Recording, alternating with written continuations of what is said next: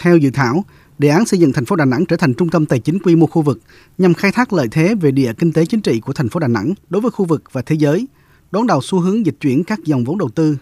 từ các thị trường tài chính truyền thống, sự đa dạng của các sản phẩm tài chính gắn liền với sự phát triển nhanh chóng của kinh tế số nhằm tạo ra động lực gắn với quá trình dịch chuyển nhanh cơ cấu kinh tế theo hướng dịch vụ giá trị tăng cao. Dự thảo đề án này nêu rõ thành phố Đà Nẵng sở hữu nhiều điều kiện tốt như hạ tầng đô thị, chất lượng môi trường sống và các nhu cầu phát triển cơ bản, mức độ phát triển tài chính. Theo đó, việc hình thành trung tâm tài chính quốc tế cần có sự phù hợp với điều kiện phát triển của nền kinh tế Việt Nam và xu thế phát triển của quốc tế, cần có sự thận trọng trong lộ trình tự do hóa tài khoản vốn, một phương án khả thi trong giai đoạn ban đầu. Đà Nẵng xác định mô hình này tương tự mô hình thành công tại Singapore khi mới thành lập trung tâm tài chính. Ông Hồ Kỳ Minh, Phó Chủ tịch Ủy ban nhân dân thành phố Đà Nẵng khẳng định: Việc tìm hướng đi xây dựng trung tâm tài chính quốc tế của Việt Nam, trong đó có hình thành trung tâm tài chính quy mô khu vực tại thành phố Đà Nẵng là hoàn toàn phù hợp với mục tiêu của Đảng và khát vọng phát triển của dân tộc để đến năm 2045 Việt Nam trở thành quốc gia phát triển thu nhập cao,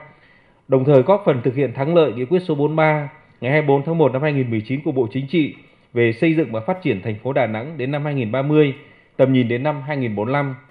Dự thảo đề án nêu rõ, Đà Nẵng có quỹ đất sạch khoảng 6,17 hecta đã được quy hoạch phục vụ cho việc thiết lập khu phức hợp trung tâm tài chính quốc tế, phù hợp để thiết kế chức năng văn phòng, đảm bảo đặc thù và yêu cầu quản lý. Thành phố cũng quy hoạch 60 hecta có thể hình thành trung tâm tài chính, đủ tiêu chí về hạ tầng, môi trường.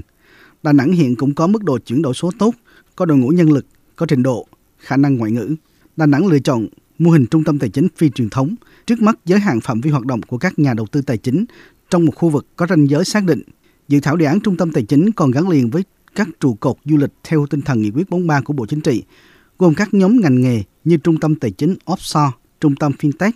các hoạt động phụ trợ phục vụ cho hoạt động tài chính trong trung tâm tài chính và các dịch vụ tiện ích vui chơi giải trí cao cấp. Tiến sĩ Huỳnh Huy Hòa, Viện trưởng Viện Nghiên cứu Phát triển Kinh tế Xã hội thành phố Đà Nẵng trình bày. Thành phố Đà Nẵng sẽ không dựa vào các trụ cột tài chính quốc gia phát triển các cơ sở giao dịch hàng hóa để phát triển thị trường mua bán, sát nhập doanh nghiệp mà sẽ phát triển dịch vụ offshore tài chính, kết nối dịch vụ fintech và các dịch vụ à, hỗ trợ startup trong lĩnh vực kinh doanh, cung ứng các dịch vụ hỗ trợ tài chính, tiện ích vui chơi giải trí cao cấp. Về lộ trình phát triển giai đoạn 2022-2024, Đà Nẵng ưu tiên thu hút lựa chọn nhà đầu tư chiến lược để tranh thủ các nguồn lực quốc tế khả thi cho việc xây dựng và phát triển. Giai đoạn 2024-2030 tập trung hoàn chỉnh cơ sở hạ tầng trung tâm tài chính và triển khai các hoạt động trong một offshore. Giai đoạn sau 2030, khi thị trường trong nước đã thích ứng với các hoạt động tài chính mới, Trung tâm Tài chính Quốc tế tại Đà Nẵng sẽ chuyển đổi mô hình hoạt động. Về các cơ chế chính sách, thành phố cũng xây dựng chính sách dành cho các nhà đầu tư chiến lược, nhà đầu tư thứ cấp, chính sách tiền tệ, ngân hàng, chính sách phát triển thị trường vốn, cơ chế huy động vốn, chính sách ngoại hối. Ông Phạm Hồng Hải, vụ trưởng vụ kinh tế vùng và địa phương Ban Kinh tế Trung ương cho rằng, đề án cần làm rõ hơn đặc thù hạ tầng về tài chính của Đà Nẵng, sức cạnh tranh như thế nào, vai trò của chính quyền đối với trung tâm tài chính này ra sao. Dự thảo đề án trung tâm tài chính liên quan đến nhiều bộ luật, nghị định của chính phủ nên cần có nghị quyết của Quốc hội. Theo ông Phạm Hồng Hải, Đà Nẵng cần xác định hai xu hướng nghiên cứu về xây dựng trung tâm tài chính này. Thứ nhất là xây dựng Đà Nẵng là một trung tâm độc lập thì phải nghiên cứu được sâu về lợi thế đặc thù của Đà Nẵng để xây dựng những chức năng riêng biệt. Hướng nghiên cứu thứ hai là phát triển trung tâm tài chính Việt Nam theo cái mô hình là đa trung tâm